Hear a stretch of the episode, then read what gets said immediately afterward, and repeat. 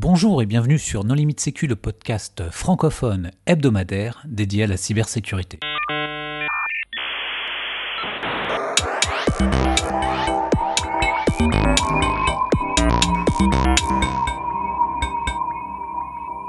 Alors aujourd'hui, nous allons parler de désinformation dans le domaine du numérique avec Anaïs Meunier. Bonjour Anaïs. Bonjour. Pour discuter avec elle, les contributrices et les contributeurs Non Limite Sécu sont Jamila Boutmer. Bonjour. Hervé Schauer. Bonjour. Vladimir Collat. Bonjour. Et Marc-Frédéric Gomez. Bonjour. Alors Anaïs, en introduction, est-ce que tu voudrais bien te présenter? Oui, alors euh, je suis euh, étudiante à l'IFG en master de géopolitique et je travaille euh, donc sur les questions cyber, mais plus spécifiquement en fait sur la manipulation de l'information et surtout sur les questions de partage de l'information dans la lutte contre les manipulations d'information. Je suis également euh, analyste dans un service de l'État et je suis productrice de podcasts moi-même. Voilà, donc euh, un podcast qui est euh, en train de mourir parce que j'ai plus le temps de me occuper, qui s'appelle Signal sur bruit, et un autre sur lequel j'essaie de travailler encore, qui s'appelle Les fils de la bagarre et qui sont des témoignages de la vie militaire. Voilà. Alors, quelle est ton activité dans le domaine de la désinformation dans le monde du numérique? Alors, en fait, au-delà de mon travail d'analyste normal, euh, je travaille notamment sur la question des, euh, des, standards et des modèles, en fait, pour, décrire les campagnes de manipulation d'information. Et euh, depuis un an et demi, j'essaie de travailler sur la, de promouvoir en fait des modèles qui sont issus de l'histoire de la CTI pour les utiliser dans la manipulation d'infos. Alors, des modèles qui sont issus du domaine de la CTI, est-ce que tu peux expliciter? Oui. Euh, euh, en fait, il y a euh, en 2018, il y a une chercheuse qui était data analyst, qui était anglaise mais qui vivait aux États-Unis et qui s'est retrouvée à, une espèce d'entraînement où il devait dire voilà si la Seconde Guerre mondiale devait avoir lieu au 21e siècle, comment ça se passerait avec la, puissance des réseaux sociaux, des différentes plateformes, etc. Qu'est-ce qui se passerait? Et donc, ils ont fait une espèce de euh, jeu grandeur nature sur ces questions-là. Et en fait, ils se sont retrouvés un soir à dîner de manière informelle avec euh, un amiral de, la marine américaine, en se disant c'est bien beau ce genre de jeu, euh, ça fait réfléchir, mais qu'est-ce qu'on fait pour lutter vraiment contre? Et ils se rendaient compte qu'il n'y avait aucun outil, aucune société qui vraiment luttait réellement contre. Et donc, comme euh, tous les deux avaient travaillé dans les questions cyber, ils se sont dit qu'est-ce qui existe déjà dans ce domaine-là et qu'on pourrait réexploiter? Et donc, ils sont notamment basés sur euh, un framework qui existe depuis longtemps, qui existe, enfin, qui a été lancé en 2015, qui est euh, le Mitre Attack en fait. Donc, le framework Attack, qui a été lancé par la société Mitre et qui permet de décrire une campagne d'intrusion en fait dans un système informatique. Oh, c'est un, un, modèle qui a fait l'objet d'un autre, un autre épisode de Nos Limites Sécu que j'invite les auditeurs à réécouter. Merci. Alors, Hervé, mais alors, quel, est, quel est le lien entre euh, le Mitre Attack et euh, la désinformation? En fait, euh, ils se sont rendus compte que la manière dont fonctionnait une campagne de désinformation ressemblait beaucoup à, euh, au fonctionnement, à l'intrusion en fait euh, dans un domaine, dans un système informatique. C'est-à-dire qu'on a les, les, mêmes phases, les mêmes grandes phases. On a une phase de reconnaissance, une phase de, euh, une phase stratégique, une phase où on va s'implanter, on va tester en fait les différents éléments, on va lancer son attaque et ensuite on va essayer de persister et ensuite de, on va vérifier en fait si son attaque a fonctionné ou pas. Et en fait, tous ces modèles pouvaient, enfin, pouvaient vraiment fonctionner comme euh, Mitre Attack. Et en plus, on s'est rendu compte qu'on pouvait décrire une campagne de désinformation en format euh, tactique, technique et procédure en TTP. Donc tu, as les fameux TTP et euh, est-ce que tu as commencé à faire un c'est une sorte de fork que tu fais de Mitre Attack du framework? Oui, c'est ça en fait. Tu fais un fork et, tu mm-hmm. associes sur le côté. Et en fait, enfin, c'est pas qu'un fork parce que pour le coup, les deux matrices sont totalement euh, utilisables l'une avec l'autre. Tout à fait. C'est des choses qu'on voit aussi dans les détections euh, sur le côté quand tu veux te faire passer pour quelqu'un d'autre. Tu utilises les TTPs de Mitratak et tu peux dire tiens, je vais me faire passer pour un vilain chinois ou un vilain nord-coréen, alors qu'en fin de compte, tu habites dans le Pas-de-Calais. euh, je dirais pas. Enfin, oui, c'est tout à fait possible. et, et, pour le coup, on n'utiliserait pas euh, dans, enfin, euh, pardon, Disarm, qui est le framework qu'on hmm. utilise, dans ce sens-là, parce que je pense qu'on peut pas caractériser vraiment un acteur selon les TTP qu'il euh, qu'il utilise. Mais par contre, on peut comprendre son niveau d'effort et puis surtout, on peut euh, standardiser le partage de l'info en se disant bah voilà je sais quel type il a utilisé je sais où euh, voilà son niveau d'effort comment il se peut peut fonctionner et je peux partager de l'information avec je sais pas une ONG qui va essayer de lutter contre qui va ou alors qui va faire un dossier dessus etc une enquête des choses comme ça Jamila tu voulais réagir? Oui, j'aimerais qu'on revienne sur l'intérêt des TTP et de leur modélisation, puisque nous, côté défense, on les utilise justement pour avoir évidemment une connaissance fine et la plus granulaire possible d'un mode opératoire adverse, pour pouvoir euh, bah, savoir un peu qui est à la manœuvre et du coup quelles mesures de défense mettre en place. Donc je suis un peu surprise de vous entendre dire que pour 10 armes, euh, la dynamique n'est pas la même. Est-ce que vous pouvez peut-être un peu développer? Parce que la question qui suit, c'est si ce n'est pas à ça que ça vous sert, à quoi d'autre est-ce que euh, ça, vous sert? Alors, euh, déjà, en fait, moi, c'est un truc auquel je ne crois pas pour l'instant, en fait, dans l'exploitation qu'on a faite de Disarm, elle est encore balbutiante. Hein. Euh, je suis pas sûre que ça fonctionne vraiment de se dire ah bah euh, typiquement je vois ce pattern de TTPs et pouf ça va être euh, la Russie, la Chine, etc. Je suis pas, enfin parce que la manière de faire et de travailler est un petit peu trop euh, la même en fait pour différents acteurs. Donc ça sera pas, ça sera pas signant spécifiquement. Par contre, ce qui est intéressant, c'est pouvoir, un, euh, comme j'avais dit tout à l'heure, de voir un niveau d'effort.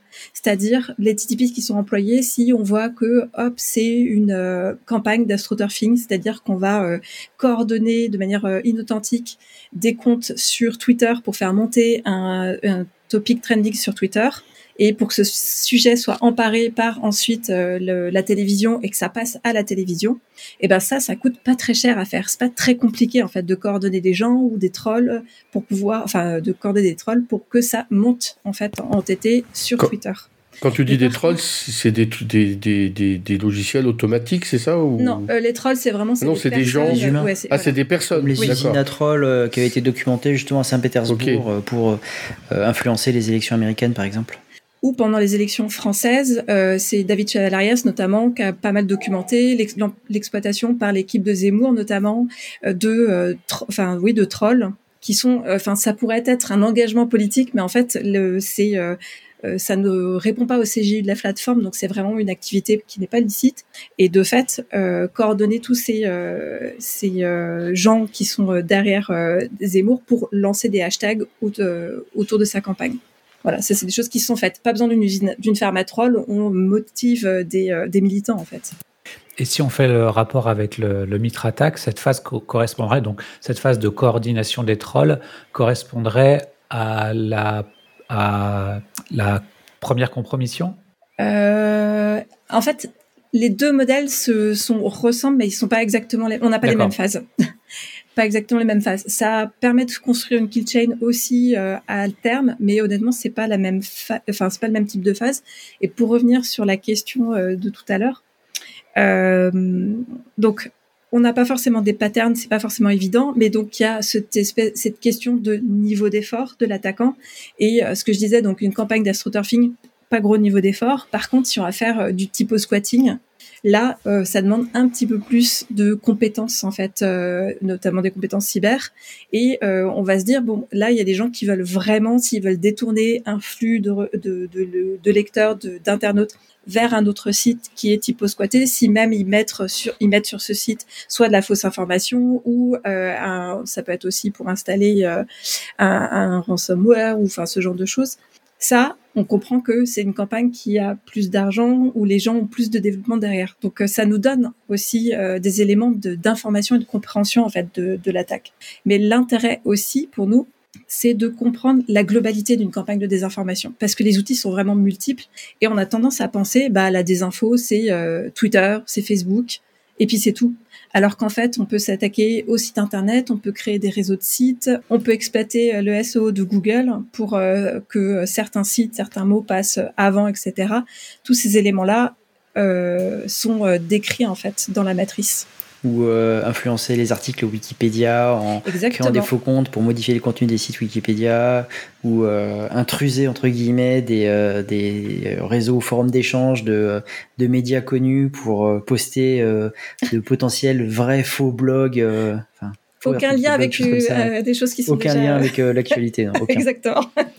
Euh, Mais tout à fait. Enfin, cas d'étude, euh, si, si, jamais pour euh, mener une campagne de désinformation, un mode opératoire adverse venait à s'introduire sur le système d'information, par exemple, d'un média, pour pouvoir lui-même, avec du coup toute la légitimité qui lui est accordée avec les droits sur le compte ou que sais-je, publier sur ce site légitime des articles de désinformation, on, capitalise ça avec Mitre ou avec Disarm?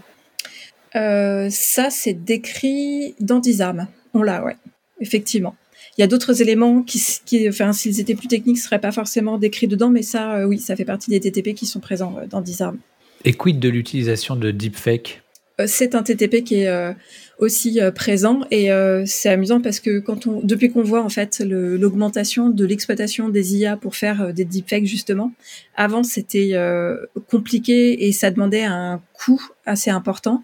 Et là si on devait faire une pyramide of pain justement une pyramide d'effort de de des TTP ou des enfin ce genre de choses et eh ben ça ça c'est vraiment totalement descendu et autant avant on trouvait beaucoup de cheap fake qui est aussi un TTP avec des choses euh, vraiment faites euh, à la va-vite. Là, c'est euh, c'est impressionnant à quel point ça fonctionne et que le deepfake va être facile à mettre en place.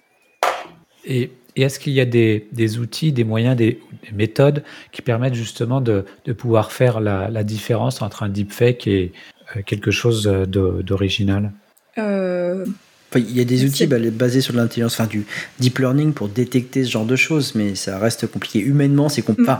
quand tu vois six doigts sur une personne, bon, tu te doutes qu'il y a un problème. Quand tu vois un casque d'un policier où il manque le logo de la police, le bleu, blanc, rouge, etc., bon, tu vois que c'est un deepfake, mais après, euh, c'est quand même pas si évident que ça. oui, mais enfin, ces défauts-là, ils vont pas durer. Voilà. Non, oui, ça va pas durer, effectivement. Moi, j'ai une petite question concernant ton, les modèles, euh, les modèles que tu utilises. Euh, parce que euh, est-ce que tu utilises des modèles qui peuvent être utilisés potentiellement par des virologues liés aux pandémies? Alors, je m'explique parce qu'en fait, il y a un podcast de France Inter qui s'appelle Le Code a changé, avec un épisode récent qui était l'ère de la propagation. Et en fait, l'intervenant parlait de la viralité en fait des idées et euh, bah, des désinformations euh, en parlant des modèles utilisés par les virologues. Et il faisait un parallèle vraiment entre les modèles et virologues et euh, bah, la propagation d'une donnée fondamentale, finalement, comme un virus. alors, c'est une colle. ah, merde, désolé. en plus, j'adore le, le code à changer. Pour le coup, je l'ai pas écouté celui-là. Et après, ça ressemblerait plus à un, un modèle qu'aurait développé l'Institut des systèmes complexes et justement David Chavalrias dans, dans sa manière en fait de, de montrer comment se propage propage, pardon, comment se propage euh, une information. Mais euh, non, j'ai pas réfléchi euh, là-dessus de cette manière. On s'est plus concentré sur le niveau d'effort de chaque TTP pour essayer de comprendre en fait si on peut pas faire un patin d'attaquant, au moins avoir une idée de est-ce que c'est un État, est-ce que c'est des gens, est-ce que c'est des gens qui travaillent de manière opportuniste, des choses comme ça.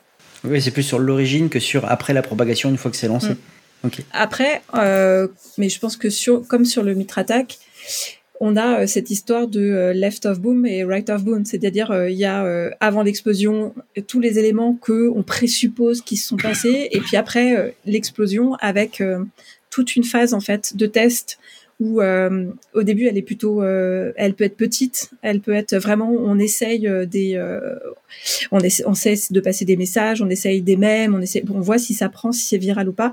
Et après pouf on le pousse plus de manière beaucoup plus virale avec justement l'exploitation bah, de bots, de trolls euh, sur les réseaux sociaux par exemple. Alors, alors dans le domaine cyber, il y a une typologie d'attaquants. Est-ce que dans le domaine de la désinformation numérique, il y a une typologie de désinformateurs? Euh, On a des acteurs. Est-ce que, tu, euh, est-ce que tu les nommes comme des APT par exemple? Tu as vu les, les entreprises Voilà. Est-ce que tu as l'équivalent des APT est-ce que, comment, tu, comment tu les appelles dans ton... Ah. Bah, il y a les ours et les pandas. Euh, mais en fait, je pense que c'est plutôt l'inverse. C'est est-ce que les APT font de la désinformation et effectivement, on retrouve certains qui en, qui en font. Et on peut exploiter les euh, bases de données où euh, il y a ce genre hmm. d'éléments-là, d'informations pour dans notre domaine. Mais dans l'autre sens, euh, justement, c'est un truc que j'aimerais bien voir se faire, c'est qu'il n'y a pas de wiki sur la désinformation. Bah, la nomenclature, c'est toi qui peux la faire. Si tu regardes bien, chaque éditeur de cybersécurité met un nom mm. sur un groupe d'attaquants qui peut être le même. Euh, rien ne t'empêche de dire, bah voilà, au lieu de les appeler APT1, je les ai appelés IF1 pour information. Euh, et puis voilà, c'est parti, quoi. C'est Ouais, faudrait demander euh, parce que je sais que le, il y a un gros rapport qui est sorti sur euh, l'exploitation de 10 armes en fait par le le service pour l'action extérieure de l'Union européenne et c'est euh, un rapport sur lequel on a pas mal travaillé aussi et eux réfléchissent beaucoup à ce genre de choses, ils sont plus en avance que nous sur ces questions-là, mais peut-être que c'est à eux de lancer ça aussi, de, de faire une typologie en fait des de nos acteurs persistants, ouais. Ce serait une bonne idée. Il y avait une question, je crois. Jamila euh, J'aurais peut-être dû commencer par là d'ailleurs, pardon, mais euh, on s'y perd un peu dans, dans, la taxonomie entre InfoOps, euh, opération informationnelle, FIMI plus récemment par mm. l'ENISA. donc est-ce qu'on peut, est-ce que ce sont des synonymes ou est-ce qu'il y a de vraies distinctions entre, entre ces différentes notions? Alors, je pense qu'à FIMI, c'est notamment exploité par justement le SEAE, e, c'est une des, enfin, un des organismes qui a posé ces termes-là, c'est euh, Foreign Information Manipulation and Interference. Et donc, c'est un terme qui est plus utilisé par euh, le SEAE, e, qui en, France, on va moins utiliser ces termes-là. Euh, avec la création de Viginum, on parle de d'ingérence numérique étrangère. Effectivement, on parle de campagne de manipulation de l'information, etc. Il y a en fait, la, difficulté, elle se fait plutôt sur qu'est-ce qu'on définit comme étant de l'influence et qu'est-ce qui sont des euh, opérations de manipulation de l'information. Et en fait, euh, quasiment tout va se retrouver dans opération de manipulation d'information parce que des informations ou mes informations, ces termes-là, n'ont pas forcément une vraie euh, sont moins exploitables aujourd'hui, on va dire. Quand on parle de, euh, enfin, le pire, c'est de parler de fake news, parce que fake news, ça ne veut absolument rien dire. C'est, euh, si on parle de fake news, c'est comme si on était euh, Donald Trump sur Twitter ou sur Fox News. C'est un élément de langage qui fait partie et qui, qui est signant pour une certaine communauté. Nous, enfin, la matière, elle, c'est plus la matière de des campagnes de manipulation d'information telle qu'elle est euh, travaillée en France, telle qu'elle est euh, à peu près exploitée sur euh, OSEAE, e, telle qu'elle va être bossée par des organismes comme le EU Disinfolab, une ONG à Bruxelles, et après même le DFR Lab ou les organismes américains Graphica vont travailler sur plutôt des campagnes de manipulation de l'information. Avec déjà le terme, on revient avec sur le terme campagne justement, qui est un terme qui est proche du cyber également. Mais alors pourquoi a été créé Disarm En fait, cette matrice a été créée euh, pas seulement pour décrire les campagnes de manipulation d'information, mais pour pouvoir aussi lutter contre. Et en fait, ça, c'était une vraie première. On se contentait pas de noter, dire que ça existe, euh, pouvoir les décrire, mais on essayait de mettre en place une équipe qui pouvait contrer. Et ça, c'est encore, euh, c'est vraiment un chantier qui est encore en cours parce que euh, même si la matrice a été modifiée, elle a mûri depuis 2018, euh, le, les contre-mesures sont en train d'être créées. Et, et, on espère que l'ONG, par exemple, qui maintient en source ouverte le, la matrice, le framework, va pouvoir vraiment développer en fait ces contre-mesures parce que pour chaque TTP qui va être repéré, il y aurait la possibilité de pouvoir contrer en fait l'attaque de désinformation, l'attaque de la manipulation de l'information derrière. Ça, ça fait partie des éléments euh, qui sont euh, qui sont utilisés. Et, oui. Et, et, concrètement, ça consiste en quoi? Parce que c'est. J'imagine que c'est beaucoup plus facile de lancer une campagne de désinformation plutôt que de lutter contre cette campagne. Donc, comment est-ce que tu, tu, luttes efficacement contre une campagne de désinformation? J'avoue, je me pose encore beaucoup la question. Pour l'instant, euh, en vrai, pour le moment, à part, euh, à part, enfin, moi, c'est un travail que je connais parce que je suis allée plusieurs fois aux conférences de EU Disinfolab et ils ont, euh, et cette ONG a un positionnement particulier puisque euh, quand ils font des enquêtes sur des campagnes de manipulation d'information, en général, ils essayent de mettre en place euh, des, euh, des règlements, de les, des éléments de politique publique pour lutter contre en plus. Donc eux ont vraiment cette dimension-là et ils essayent de le faire et, euh, et ça se voit par exemple dans la promotion euh, du euh, euh Digital Service Act par exemple sur lesquels ils se sont beaucoup engagés derrière de, euh, de donc des lois enfin euh, je sais pas comment on dit exactement. Des réglementations. Euh, des réglementations, en fait, ouais, pour réguler ce qui se passe sur les réseaux sociaux. Donc ça, c'est un des éléments qui existe aujourd'hui, qui est vraiment mis en place et qui peut être très très puissant. Mais après, lutter contre pied à pied sur chacun des TTPs, Euh, je sais que ça existe. Je pense qu'il y a des moyens de le faire, mais c'est tellement balbutiant que pour l'instant, euh, je, je le vois pas. Et, et euh, en fait, j'aimerais vraiment que ça se mette en place. Mais pour l'instant, pour moi, ça reste encore très très flou. Il y a pas mal de choses qu'on peut faire, mais c'est compliqué. Enfin, le problème, c'est que le mensonge se répand beaucoup plus vite que la vérité. Et après, déjà, faut sensibiliser, former les gens de manière générale.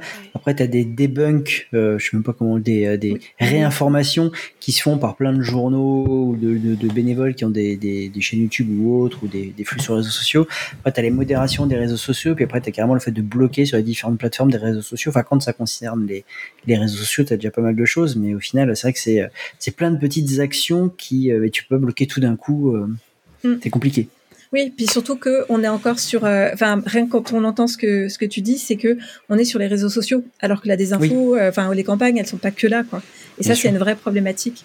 Et ça, c'est un élément qui était super intéressant, enfin que j'ai vu dans moi l'étude que j'ai faite de de Disarm, de pourquoi est-ce que c'était intéressant d'utiliser, c'est que j'ai étudié aussi les autres matrices de description des campagnes de manipulation qui existaient avant parce que, euh, par exemple, Facebook, en 2018, avait mis en place, avait formalisé ce qu'ils appellent le CIB, le euh, Coordinated Inauthentic Behavior, où on disait, bah, s'il y a une coordination inauthentique de compte pour pousser un narratif, par exemple, ça, on est capable de voir ce que c'est, de dire ce que c'est, et pouf, d'évacuer les comptes. Ok, mais so what après?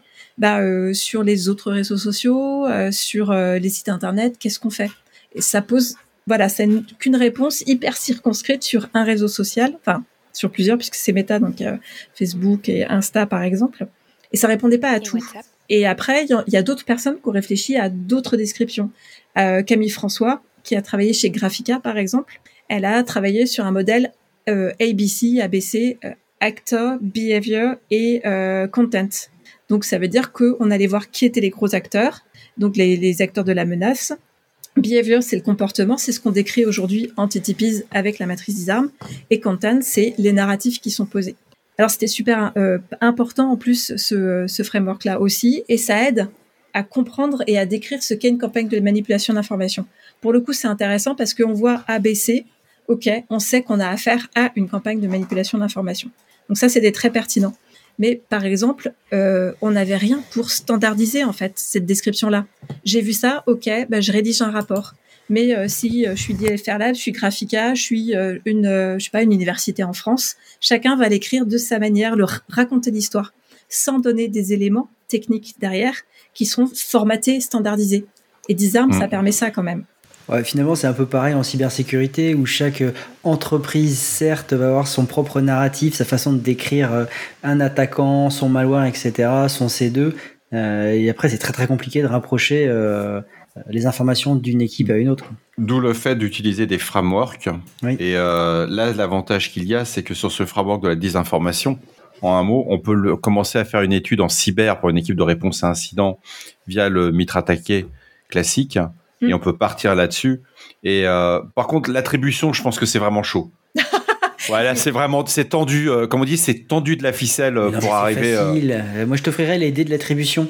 Si tu les jettes comme ça, et hop, tu sais qui a, qui était l'origine de. Ouais, tous les tous les jours, je passe du temps à expliquer que tout ne vient pas de l'est. ah, mais il y a plusieurs phases sur les dés. Hein. Tu as tous les pays. Mm.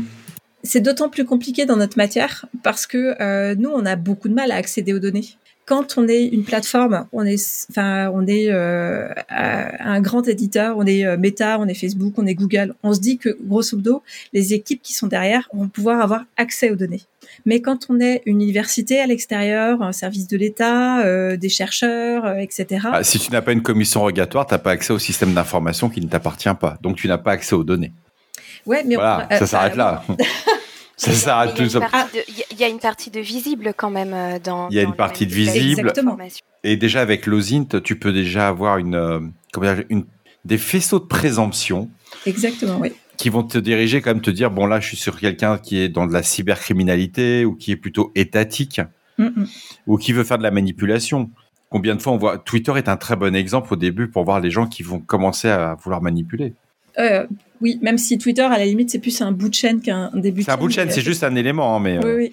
Mais c'est euh, c'est exactement ça. Et il y a une étude très intéressante qui a été rédigée par euh, la Stratcom de l'OTAN qui étudie ce genre de questions et qui avait fait en fait, pour le coup, oh, encore un framework, c'est la soirée des frameworks.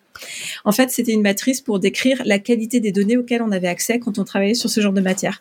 Par exemple, euh, on est euh, Graphica, on a accès à un lot de données qui va être donné par une plateforme. Tout à fait. Donc, quelle qualité de données on a? Qu'est-ce qu'on va euh, faire pour compléter euh, son enquête en OSINT, etc. C'est une approche ultra militaire, quoi militaire? C'est un des côtés, mais mais qui est vraiment qualitatif. C'est mm. quelle est la valeur de ta source et quelle est la valeur de ton renseignement? C'est le premier truc que tu apprends quand tu vas à l'armée, quoi. Quand es, même quand t'es vidéaste, c'est tu vas à deux, tu vois un char passer, bah tu vas confronter l'information. Est-ce que le gars il est viable? Est-ce que c'est de la bonne info, etc. En fait, moi, j'ai commencé à travailler sur ces questions-là parce qu'à la base, je suis bibliothécaire. Enfin, voilà, c'est ma formation de, de, de, base, entre autres. Et euh, quand, enfin, j'étais formatrice en recherche documentaire pour euh, des étudiants, euh, licence, master, doctorat, etc. Et en fait, on se pose la même question, c'est-à-dire euh, quelle est ma source primaire, secondaire, tertiaire, qu'est-ce que je cite, comment je cite, etc.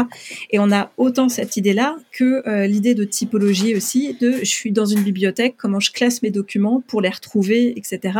Comment je les classe spécifiquement quand je suis sur une matière particulière. Euh, Merci Anaïs, t'as pas idée à quel point ça, ça lève le débat, parce qu'à chaque fois que je parle de ce genre de choses, des gens me regardent de façon mais bizarre quoi. tu as des sources avec des, un niveau qualitatif Oui, il y a des sources primaires, secondaires, tertiaires. Ah, merci beaucoup. C'est un des premiers cours qu'on fait en formation, euh, effectivement. Oui, je sais. Documentaire, donc ça me, ça me touche aussi. Mais en usine, c'est la même chose en fait. C'est exactement, c'est tout le nerf de la guerre. Mm. Une fois que, que il faut savoir aussi, c'est remettre à jour son niveau parce qu'une source primaire va très rapidement devenir secondaire, tertiaire, voire elle va, elle va se tarir. Et c'est quelque chose qu'il faut pas se dire, ce que j'ai vu il y a trois mois, ou il y a 15 jours est encore valable. Et ça, c'est qui, qui demande une certaine agilité, beaucoup de ressources, du jus de cerveau. Parce que malgré euh, tout ce qu'on dit, bah, à la fin, c'est quand même un analyste qui va devoir le faire. Et euh, ouais, c'est. je suis ravi, je, je, ne suis plus tout seul. Effectivement. Et en fait, moi, l'OSINT, je, je l'ai abordé sur cette question-là en me disant quels sont les liens entre euh, la recherche en source ouverte et la recherche qu'on fait, euh, la recherche documentaire pour faire euh, un mémoire, un doctorat, mm. etc. Et en fait, ils sont hyper nombreux parce que le, les fondements sont méthodologiques et la méthodologie est la même. C'est-à-dire, on recoupe des sources, on vérifie la qualité de sa source, on cite, on est capable de reproduire le, ce qu'on a fait, enfin, son enquête, elle est reproductible, etc. tous ces éléments-là se retrouvent, en fait. Jamila, tu voulais réagir? Euh, oui, euh, j'aime bien, euh, j'aime bien réfléchir un peu en escalier. Et du coup, j'aime à croire que finalement, au-delà de ce que l'on entend par manipulation de, l'information, en soi, bah, ce qui se passe un peu dans, dans l'espace cyber peut être considéré parfois comme de l'info-ops alors que ce n'en est pas vraiment. je donne un exemple. par exemple, ben, on a un profil d'attaquant qui sont plutôt de, l'ordre de l'activisme, donc euh, motivés par une idéologie, etc., qui vont annoncer sur des forums euh, avoir euh, réussi à s'introduire sur tel ou tel système. Et en ce moment, ce sont beaucoup les ICS et tout ce qui est operational technology. En l'occurrence, on se rend compte qu'en fait, c'est du flanc. Et du coup, bah, ce sont de nouveaux acteurs qui font de l'info-ops, mais à la base, c'est pas vraiment. Euh, c'est de la communication offensive dans un contexte où euh, le premier qui parle, c'est le premier qui a raison. Et suivant le bruit que. La manipulation de l'information Pas la manipulation. Non, je ne le définis pas comme ça, mais. Aujourd'hui, quand tu vois qu'ils font un DDoS pendant 5 minutes, le site il est désactivé, ils vont dire on a réussi à mettre à plat l'infrastructure ça peut être un organisme financier, ça peut être euh, un établissement public, ça peut être le Sénat, l'Assemblée, etc. Ils vont dire, voilà, on l'a désorganisé la France. Le mensonge commence à ce moment-là. Et quand ils font les copies d'écran, c'est vrai que le site de la cible visée n'est plus, n'est plus accessible. Mm. Oui, ton exemple Et tu commences à désinformer. Et tu commences à désinformer. Encore mieux parce qu'il y a vraiment eu un effet. Donc, donc je vais faire ton exemple. Oui, mais, mais du coup, ça, est-ce qu'on considère que c'est à mi-chemin, ce serait hybride, puisque c'est un terme très en vogue, euh, ce serait hybride entre euh, InfoOps et euh, DDoS, enfin, disruption. Oui, ils, font la disruption, mais ça, dure juste le temps de la com, et ils sont là pour abreuver, donc ce qu'ils font, ils prennent une dizaine ou une vingtaine de cibles, par exemple, ils vont se dire, on va attaquer tous les ports belges, et à un moment T, leur, leur, attaque fonctionne, donc les ports ne sont plus accessibles, ils prennent des copies d'écran, puis ils vont dire, regardez, on a réussi à paralyser tout le trafic maritime de la Belgique Et tu commences ton mensonge. Et là, c'est parti, tu peux y aller. Alors vous, qu'est-ce que vous en pensez euh, Anaïs, c'est... Euh, bah c'est vrai que c'est pas tellement ce genre de comportement sur lequel moi je vais euh, je vais travailler, mais par contre il y a un mot que je voudrais sur lequel je voudrais revenir, c'est le terme mensonge. Parce que nous, enfin moi personnellement, ou dans la manière dont je travaille et dans la manière dont on travaille, c'est on ne considère pas qu'il y a mensonge, c'est-à-dire qu'il y a un narratif. Et en fait, qu'il y ait vérité ou pas vérité, enfin, personnellement, c'est pas à l'analyste ni euh, de juger en fait ce qu'il y a derrière un narratif. L'exploitation du narratif, le comportement autour du narratif. C'est un autre analyste, c'est un autre analyste, c'est pas ouais, c'est pas dans la, la, recherche. Parce que le mensonge, ça veut pas, enfin, l'inauthenticité, ça veut pas dire grand chose en dehors du comportement parce que on peut exploiter une information qui est vraie euh, et, et, faire quelque chose, une campagne totalement de délégitimation, etc. Mais on peut euh, balancer un énorme mensonge pour essayer de rétablir. Enfin, ce serait un peu bizarre pour établir une vérité, mais n'empêche que c'est ni le mensonge ni la vérité qui va faire la campagne de manipulation de l'information. C'est vraiment comment on va exploiter l'information plutôt. Mais pour le reste, je j'ai jamais vraiment travaillé sur ce genre de cas, donc j'ai pas, j'avoue, j'ai pas grand chose à dire. Ok, Anaïs, est-ce que tu voudrais apporter le mot de la fin? Ben, euh, effectivement, on est, euh, enfin, il y a plein d'organismes, des associations, enfin des ONG, euh, quelques chercheurs qui sont en train de commencer à travailler, en tout cas en France, en Europe, sur euh, sur Disarm notamment. Et je crois qu'on est vraiment que au balbutiement. Et en fait, ce qui est super intéressant, et c'est quelque chose que je promeux, c'est de se dire que bah, c'est un sport d'équipe. En fait, euh, si on est tout seul et qu'on reste euh, sur euh, ces petites données et sa manière de travailler et sans demander, enfin sans regarder ce qui se passe autour, on va pas aller très loin. Et le fait de pouvoir se rendre compte que différents, différentes organisations sont en train de se poser cette question-là, qu'il y a cette énergie qui est en train d'être mise pour se dire, il y a des outils qui ont été développés dans un champ qui est vraiment proche de la désinformation ou des campagnes de manipulation de l'information, sur lesquels on peut s'appuyer, on peut récupérer des éléments techniques dessus, on peut comprendre un peu mieux cet environnement-là, ben, ça donne des billes ensuite pour enfin un jour pouvoir vraiment lutter efficacement contre. Et j'espère vraiment qu'on va aboutir euh, aboutir à ça. Bah, il y a quand même toutes les chances que ça aboutisse quand tu vois que la fondation d'ISARM, elle est, elle est quand même sponsorisée par le MITRE, l'Université de Floride. Ce sont des mhm. gens qui sont connus, c'est pas des gens inconnus, ils ont des moyens. Tu as aussi euh, des philanthropes qui ont mis de l'argent, parce qu'il faut de l'argent derrière une fondation pour que ça tienne. Tu as Public Démocratie, tu as l'Alliance for, for Europe. Tu as, quand même un certain nombre de choses où euh, tu te dis ça vaut la peine. Et euh, le simple fait que le, que le Mid Corporation est présent, tu te dis, OK, ils sont sur le même principe que quand on va visiter le, comment le site pour voir le framework, on est quand même sur du Mitra Attack. Oui. Tout à fait, mais ils étaient là à la base en fait. Ils étaient là à la base et c'est les mêmes équipes. Quand tu regardes les noms des mm. gens qui sont présents, c'est des gens qui sont aussi sur les sur les autres frameworks. Donc ça, il y a une certaine crédibilité et ça permet aux équipes qui se travaillent sur ces sujets de partir sur des avec des éléments de langage communs. Oui. Quoi, mais après, comme euh, alors ça c'est plus mon sujet de, de mémoire de, de, master, mais il y a, enfin, et je pense que vous voyez ça aussi euh, dans, dans vos matières, c'est que euh, celui qui a le framework a une espèce de je sais pas si c'est une espèce de pouvoir ou une espèce de d'emprise en fait sur l'information aussi, parce que c'est lui qui va dire, enfin, qui va pousser son modèle. Sur des frameworks fermés, c'est le cas, mais dans le cas présent, tu vas, il y a ce qu'on appelle des RFC, tu as des appels à contribution, tu as des évolutions du framework, tu as des versions. Et c'est surtout grâce à le fait que ce soit une fondation, c'est assez transparent. Tu mm. peux participer et au moins proposer. C'est déjà mieux que de ne rien dire. Mais, sur les vu que c'est quand même très américain, tu as intérêt à maîtriser parfaitement la langue de Shakespeare. c'est pas faux. Mais euh, il n'y a pas que. Enfin, si je peux juste répondre à ça, mm. euh, les plateformes, elles sont comme il y a beaucoup de plateformes américaines, des plateformes hyper euh, puissantes et des gens qui vont aussi travailler sur ce genre de questions. Euh, Microsoft, par exemple, etc. Euh, les, les grosses plateformes comme Meta, Twitter, TikTok, etc.